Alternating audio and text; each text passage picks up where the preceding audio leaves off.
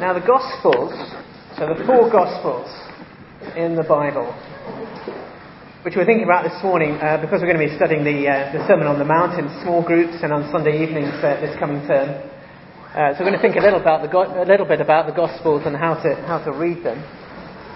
The Gospels, uh, you would have thought, um, should be very precious to us. And I, I dare say for, for many of you here this morning, the, the Gospels are very precious to you.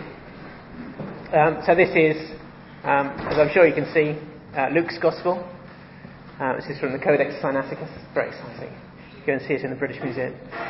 Um, so the Gospels have been very precious to Christians right from the very beginning of uh, church history. Um, after all, they are the, the, place within the Scriptures uh, where we engage with the Lord Jesus Christ most directly and personally. Now, all of the scriptures, of course, are about the Lord Jesus Christ and speak of him, um, but the, it's the Gospels that we, where we meet him, if you like, uh, closest, almost face to face. And in fact, one of the great things about the Christianity Explored course is that uh, you don't, uh, you can say to people that you don't, you're not going to persuade them necessarily about uh, Christianity. You don't have the power to do that. But what you can do is introduce them uh, to the Lord Jesus Christ. Uh, and uh, the way that they do that in the Christianity Explore course is to, is to read Mark's Gospel, and then people encounter uh, Jesus uh, for themselves. So the Gospels are very precious and uh, very uh, important. and that's been true right from the beginning, as I was saying. So this is Augustine. Um, this is probably a medieval picture of Augustine, which is why he's wearing a funny hat. Um, Augustine was a great theologian. He was also a great preacher, and uh, he, he would uh, preach on the Gospels, and uh, Matthew's Gospel being his, his, his favourite, uh, very, very frequently. Or this is uh, a picture of someone called John Chrysostom. Chrysostom is the name he was given. Chrysostom just means golden lips. So he was thought to be such a good speaker uh, that they called him Golden Lips slightly strangely. Um, he's an interesting character, actually. So, uh, his early Christian training, he's sort of self trained in some ways. Um, early in his Christian ministry, he spent two years standing continuously. I don't know how you can imagine um, actually doing this. And his task as he was doing that was to commit the Bible to memory, the whole of the scriptures uh, to memory, which is great, you know, for his later preaching and ministry. Less good for his kidneys, uh, which were permanently damaged in the process. Uh, so that's given me a few ideas for the ministry trainee scheme uh, here, uh, which will roll into effect over the next uh, few years or so. Okay, so very, very precious things, the Gospels. Nevertheless, I think we have to say that the Gospels, um, certainly ever since the, the, 19th century, have been under attack. Um, this is a character, for example, called David Strauss. Uh, he looks a little sinister even in that picture, doesn't he? We should have sort of boos and hisses at this point. He may have been a perfectly nice bloke um, up, up front of personal. However, um, he was one of, the, one of the characters within the 19th century who began to attack the historical authenticity of the Gospels and uh, wrote a, a, a, very influential book called The Life of Jesus Critically Examined in about 1835. That was translated into English by uh, somebody called Marian Evans, who you probably better know as, know as George Eliot um, in 1846. It then had a really big influence in the English speaking world. And the basic idea in this book was that uh, uh, the Gospels, rather than being um, a history of what was going on in Jesus' time, were much more a history of what was going on in the early church time.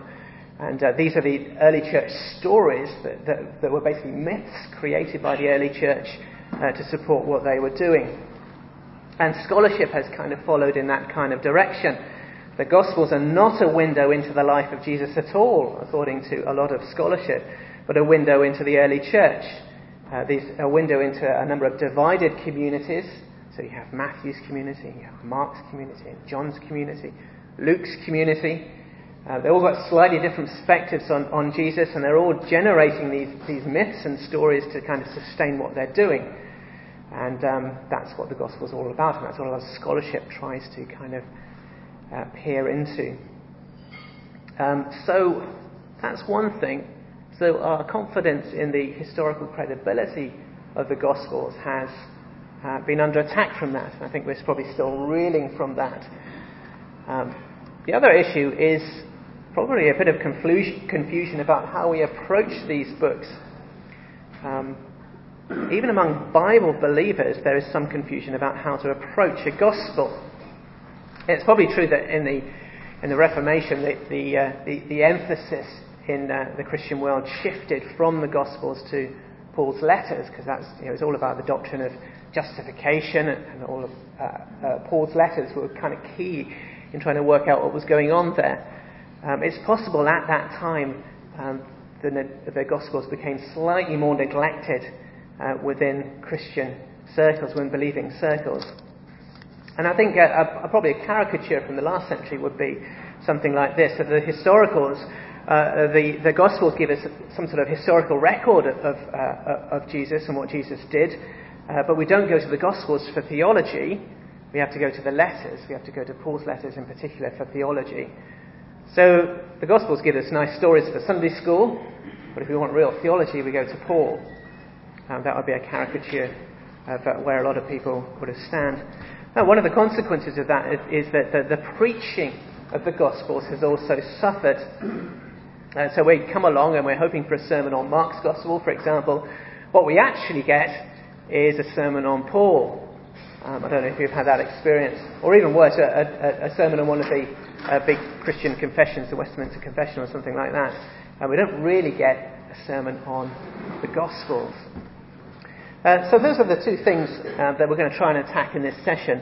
So the aim really is to try and restore some of your confidence in the Gospels as historical documents, primary historical documents, and uh, to end the confusion about how to um, approach these documents um, as, as Christians and as theology and as something that's going to feed and, uh, uh, and build us as a, as a church family. Okay, so we're going to tackle those uh, one by one, beginning with um, regaining some confidence in the Gospels as history.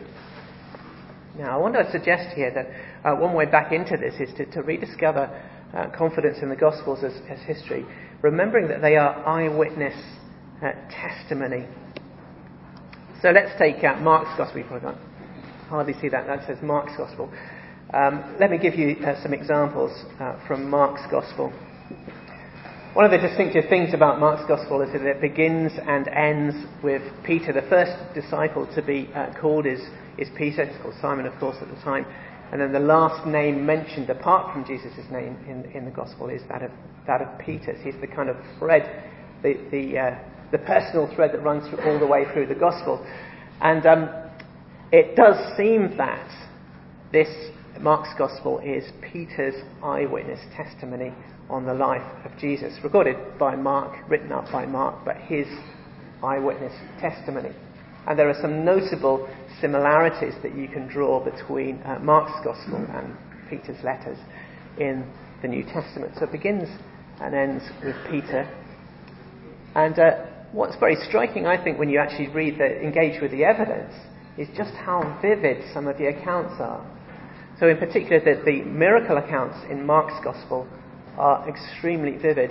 So, let me just read to you from one of those. If you'd like to turn to Mark chapter 5 in your Bible.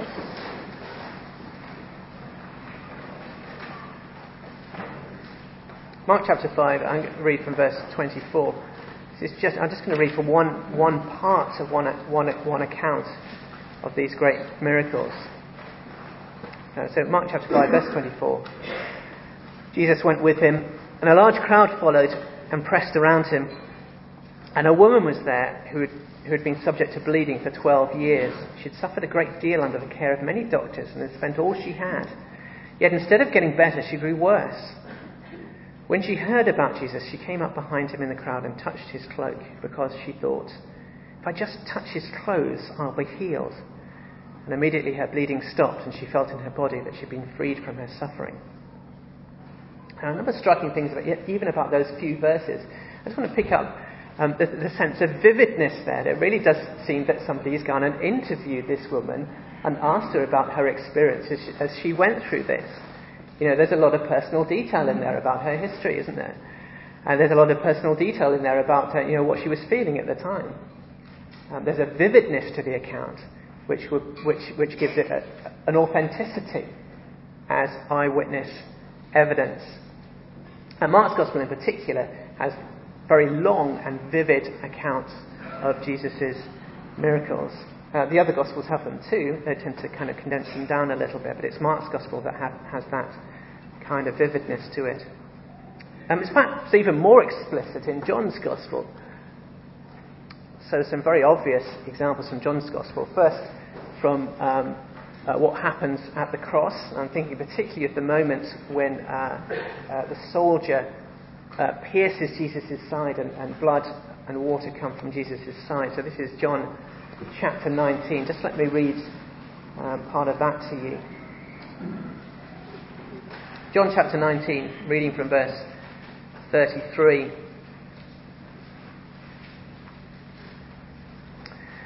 But when they came to Jesus and found that he was already dead, they didn't break his legs.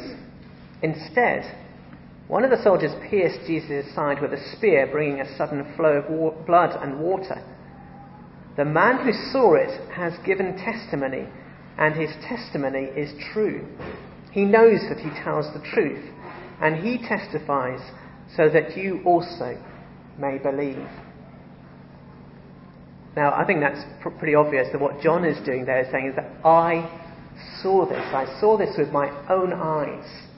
This particular detail I saw with my own eyes. And he's trying to, was bending over backwards, trying to pers- persuade us as readers that he really did see it. He's absolutely telling the truth. This is eyewitness testimony. Another example, just uh, probably over the page in your Bibles from uh, John chapter 20. Uh, this is as the disciples are running to the tomb. They've heard news from Mary, and they've run to the tomb to find out for themselves. So, chapter, John chapter 20, and uh, verse 3. So Peter and the other disciple, who's almost certainly John again, uh, started for the tomb. Both were running, but the other disciple outran Peter and reached the tomb first. Uh, now, it's those kinds of really interesting. Now, why would you put that little detail in if you weren't there and if it wasn't you?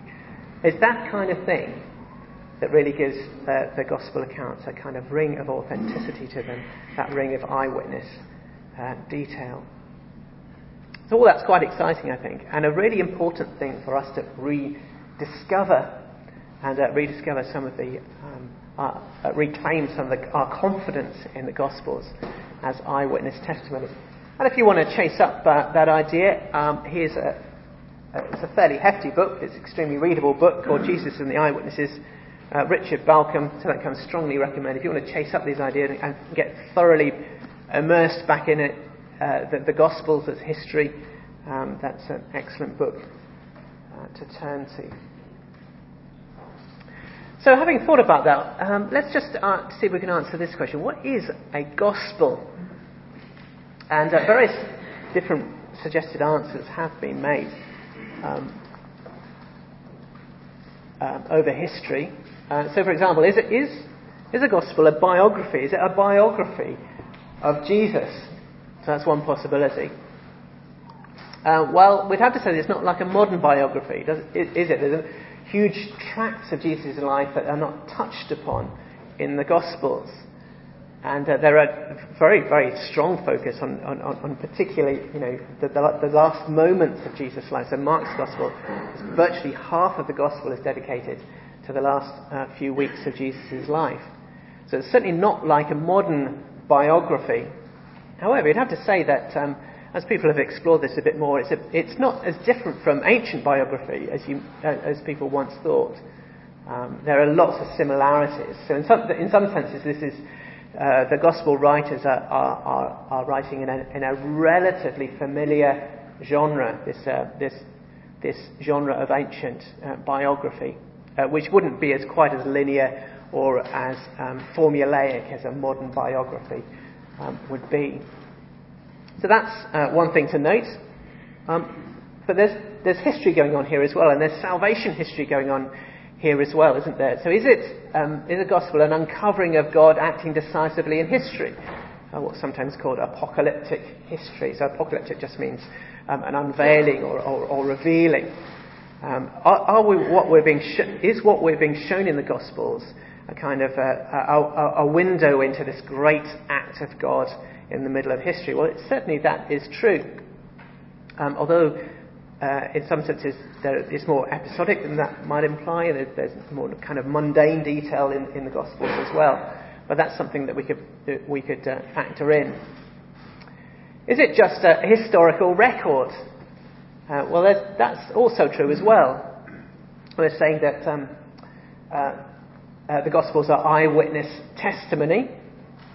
Uh, and obviously, when you've got a number of eyewitnesses, you want to make sure that that eyewitness testimony is preserved for the future. Um, so uh, you might have heard, for example, to take a different example of the, of the, of the Holocaust. So the Holocaust, a, major historical um, event with lots and lots of eyewitnesses. Um, and uh, recently, uh, a lot of those eyewitnesses have been coming to the end of their lives. So there's been big efforts um, over the last uh, 10 or 20 years to collect together all that eyewitness evidence and make sure that it's preserved for the future. So there's something called the, the Shoah Foundation that collects all that evidence and tries to put it together and preserve it for the future. Well, that is also certainly true, and it's interesting that the, the dating of the Gospels, which is, although it's contested, it's probably around the time that the eyewitnesses would have been getting very old. Okay, so it's very important, therefore, to make sure that the eyewitness testimony is collected together and preserved for the future. So that that's certainly going on as well. Um, so I think we'd have, probably have to say all three of these things. There's a biographical element, there's a kind of historical e- e- element, a theological element, and there's this historical record, eyewitness testimony element. Uh, we could certainly say, therefore, that a gospel is um, purposeful. You know, it's, it's been put together for a reason. Uh, probably that reason goes beyond merely preserving stuff for the future. We'll, I'll think about, we'll think about that briefly just at the end. Um, it's historical. This is eyewitness testimony.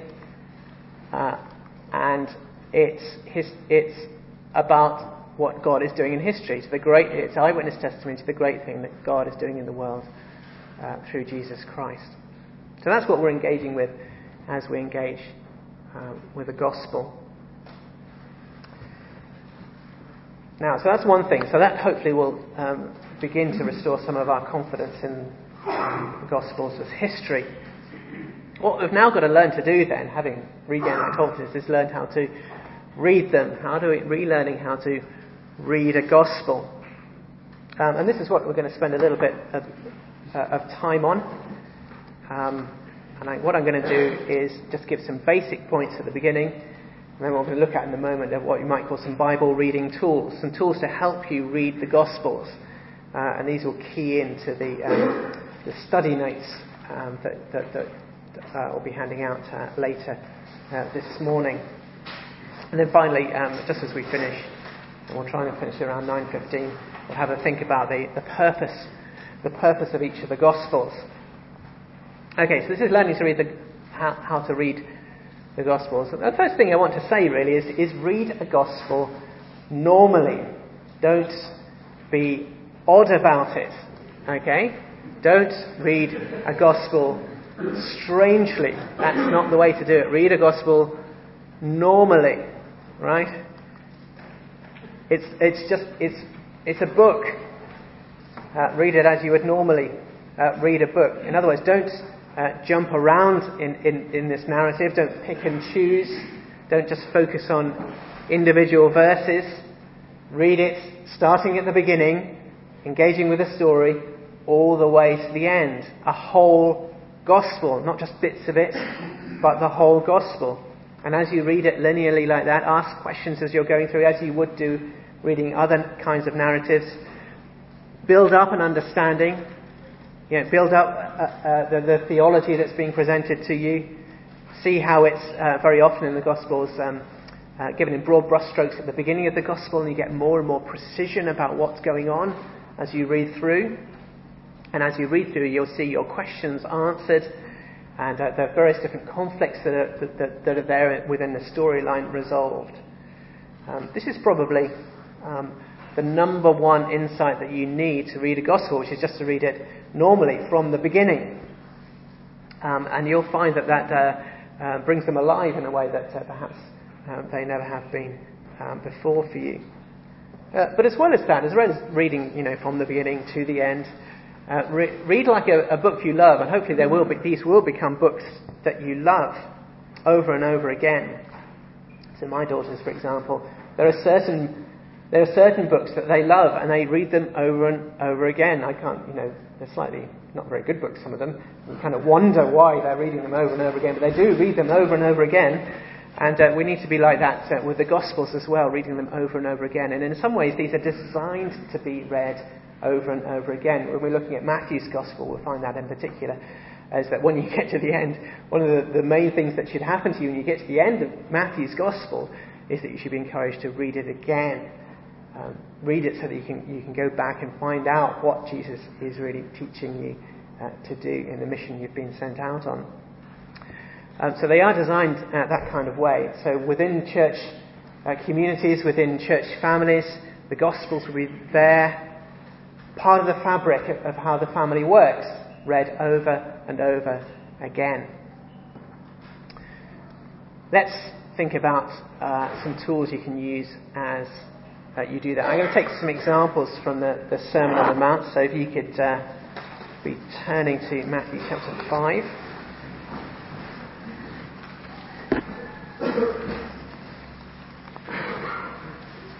We probably don't have time for all of these examples, uh, but we'll see how we go.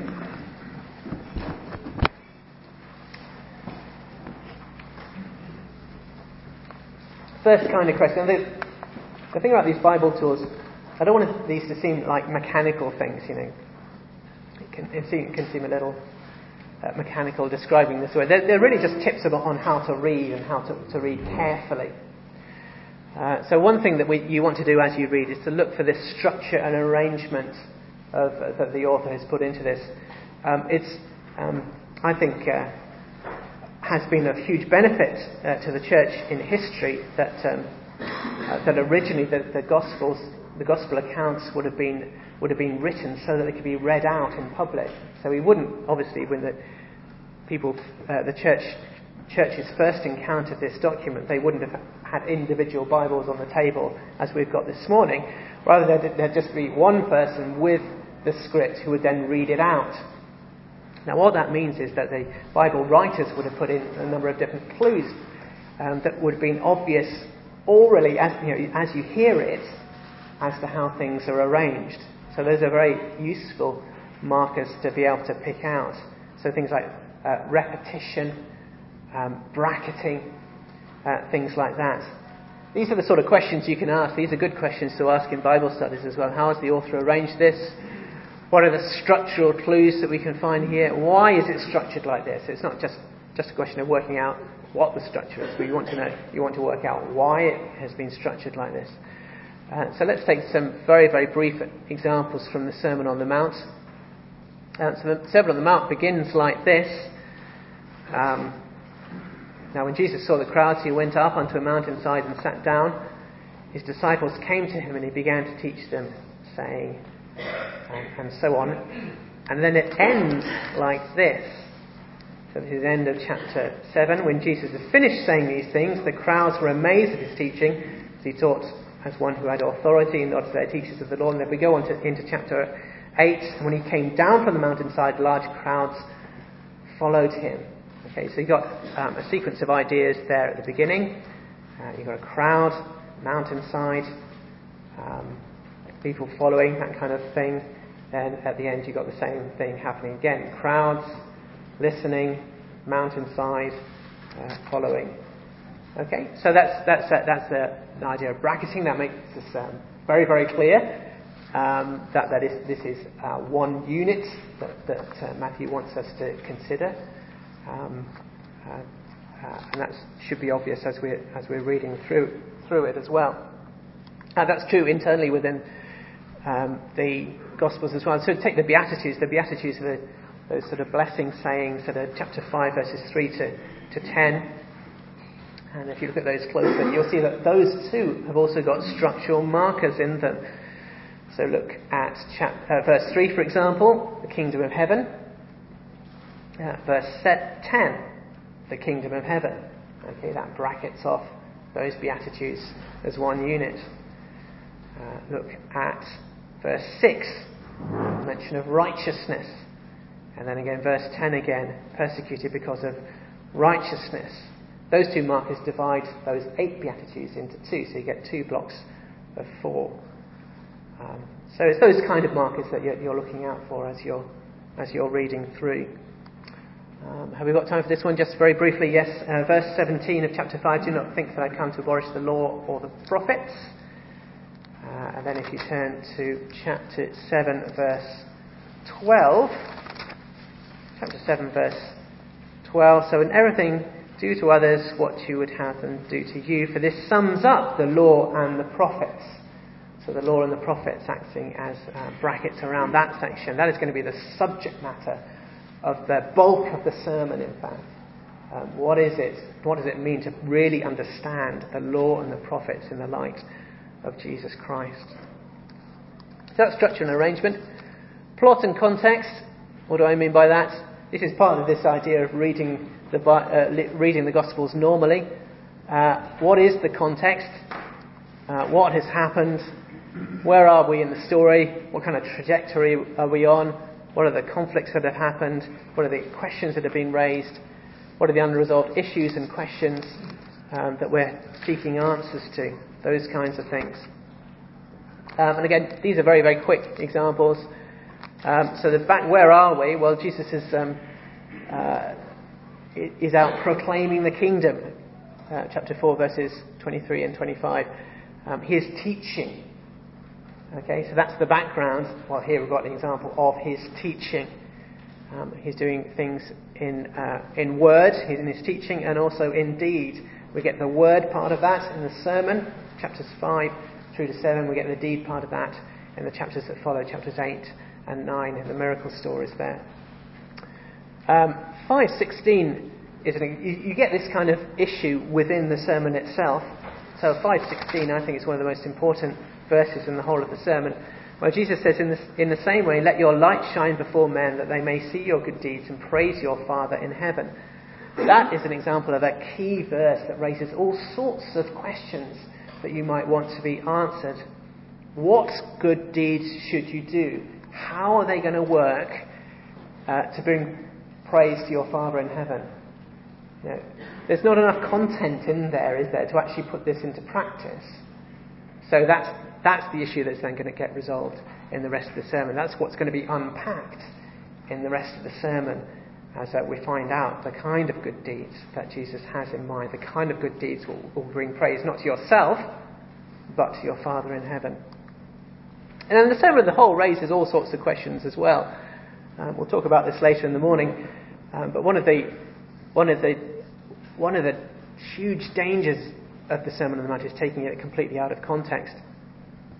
And um, we've got Jesus, what we've got here is Jesus, in some ways, teaching the law, um, exhorting his disciples to do certain things. But what we're going to find is that what he's exhorting them to do is, in some way, in, in real continuity, what, what God's people have been exhorted to do in the, in the past, in the law. The problem, of course, is that we know that, the, that God's people and the law in the past has failed, and failed lamentably. So there's this huge unanswered question at the end of the Sermon on the Mount what's going to be different this time round? What's, what's going to change things so this is actually going to be possible in the world? That is an unanswered question in the Sermon on the Mount. If you take it out of context, that, that's never going to get answered. And it's a, it's a question that's only answered, in fact, uh, when you get to the very end of the Gospel and everything that Jesus has uh, come to do has been accomplished, and all authority in heaven and on earth has been given to him. Okay, so that's an example in the sermon as a whole. Uh, repetition. Um, why not have a couple of minutes thinking about this uh, for yourselves, uh, just as a, a little break um, at this point? Are there any repeated words or phrases here? Why are they being emphasized? uh, have a look at chapter 6, uh, verses 1 to 18. Skim through that very quickly. Uh, what, what are the repeated phrases in that section and why are they there? Just a couple of minutes thinking about that.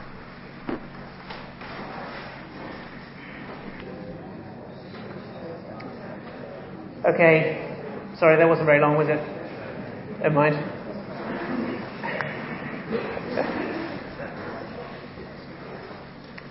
Uh, so hopefully that wasn't too difficult. What, what are they? What are the repeated phrases in this section? Got three things. Sorry. Hypocrite. Hypocrites.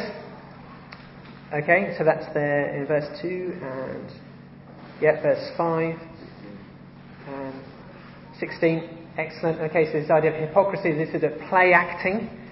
Uh, that's one of the issues that, that covers these three issues. We've got giving, we've got prayer, and we've got fasting. Uh, that's one of the issues there. Repeat, so that's a repeated words, repeated phrases.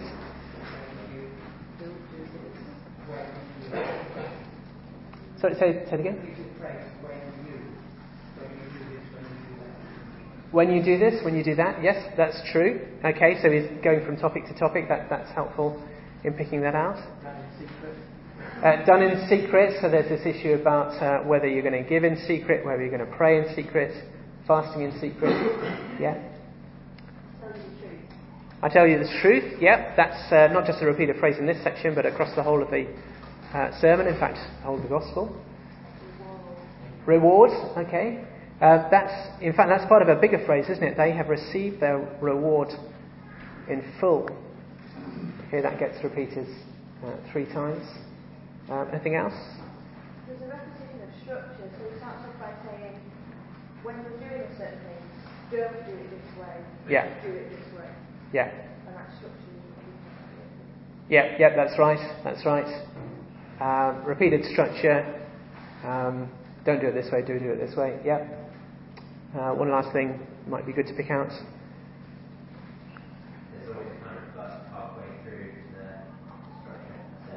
Yeah. Yeah, yeah, yeah, that's right. Uh, fantastic.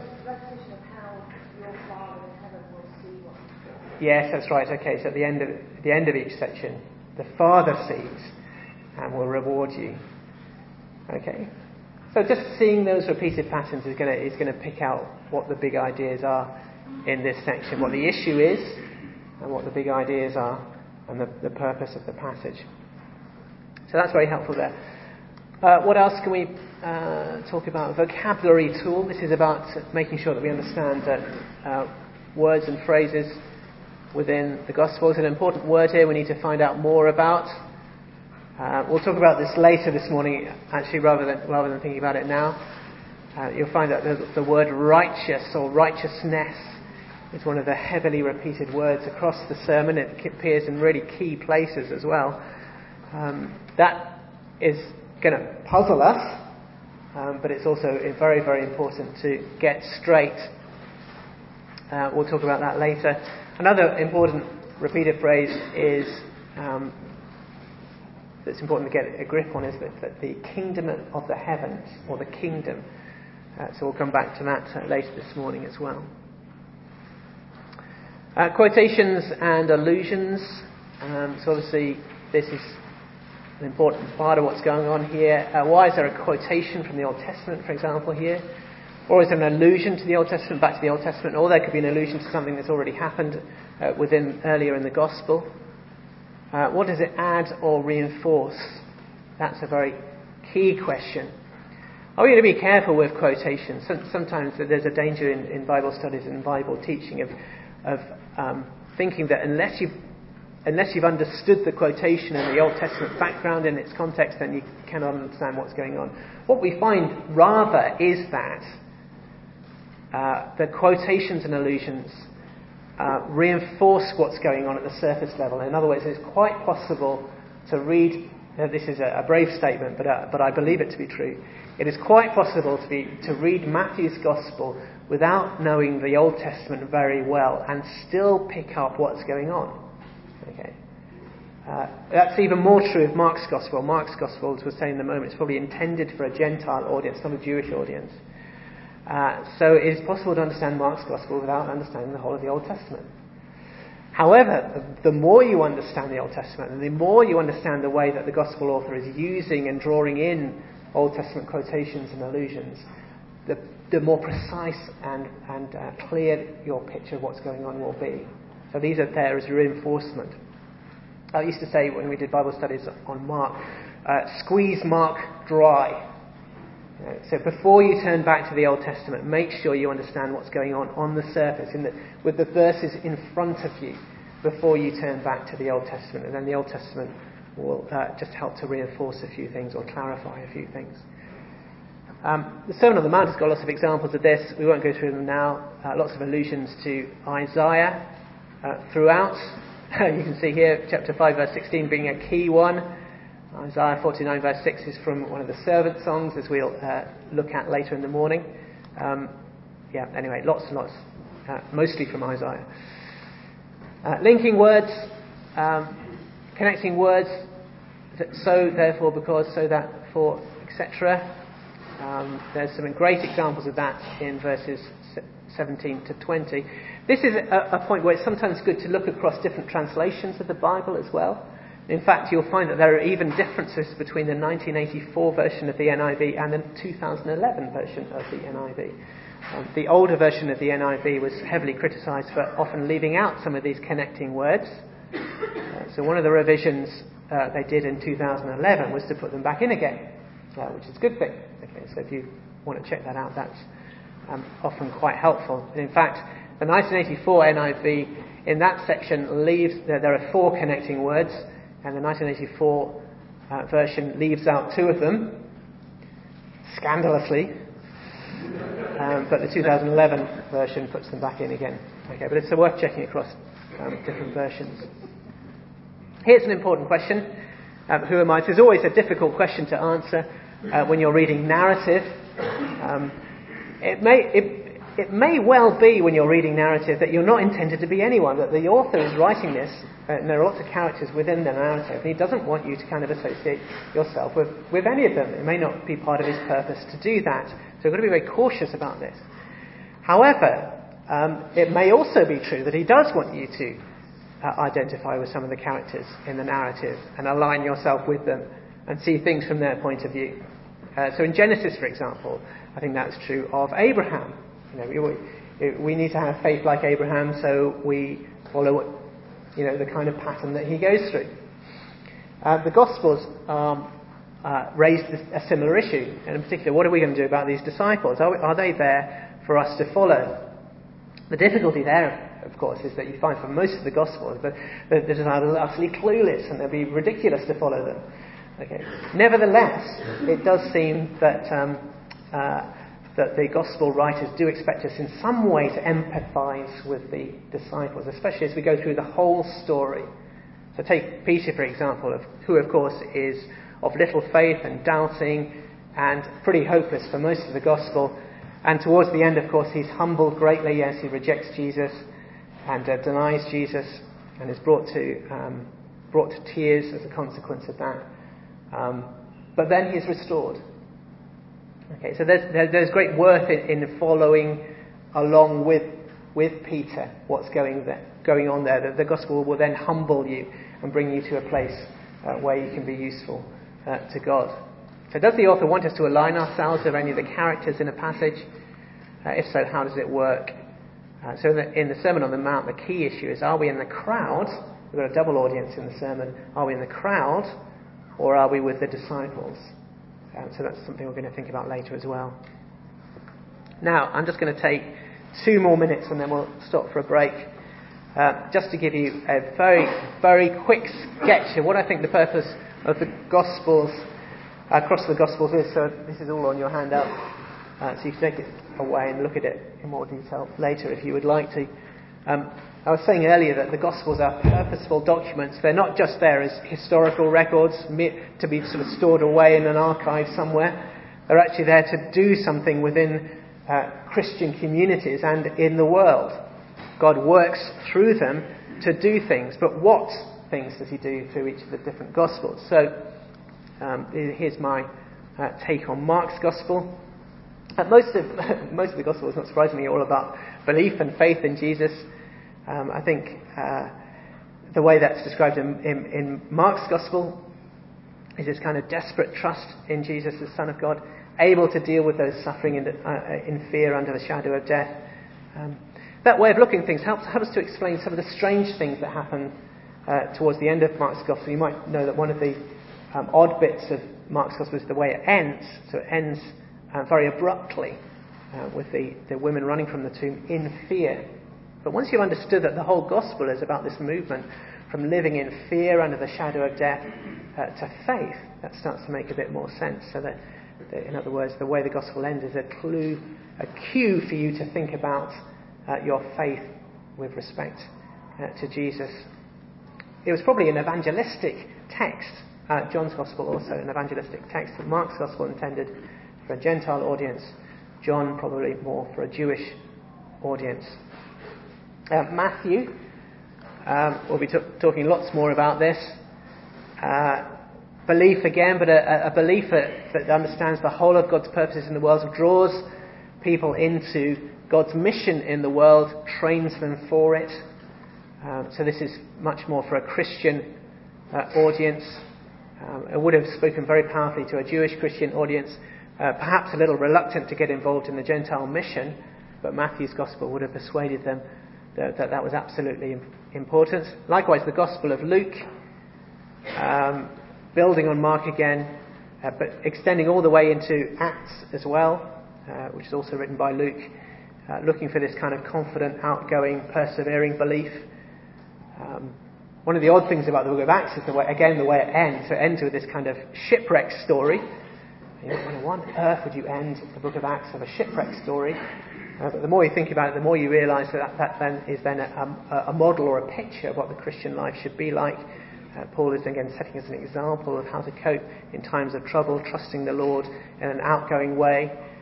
Um, so that explains that a bit. And then John's Gospel, very clearly about belief, uh, but probably now uh, in particular directed at uh, Jewish people, got uh, dismayed by the way that Judaism is going and need to be attracted into what Jesus is doing.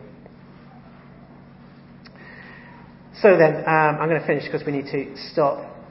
Uh, this is what it's all about. It's all about reading lovingly, uh, reading with confidence that what we're reading is eyewitness testimony, this is history, and all about reading thoughtfully and sensibly.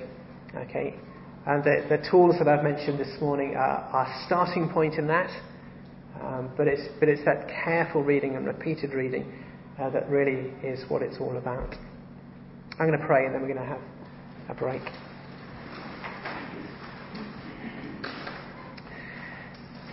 Heavenly Father, you have been most merciful both to us as your people in the Lord Jesus and to the world around us by bringing these gospel accounts of your Son to be written. And we want to thank you for them. And we thank you for how engaging they are, how exciting they are, how they bring us face to face and close uh, to the Lord Jesus himself. And uh, we pray that you would indeed help us to rediscover a confidence in them as real history, as history that matters. And we pray that you would also help us to read them better. Read them as you would like us to read them. Uh, so that we know Jesus better and are better able to bring uh, your glory into the world uh, as we uh, spread the gospel of our Lord Jesus Christ. And we ask for your help in this in Jesus' name.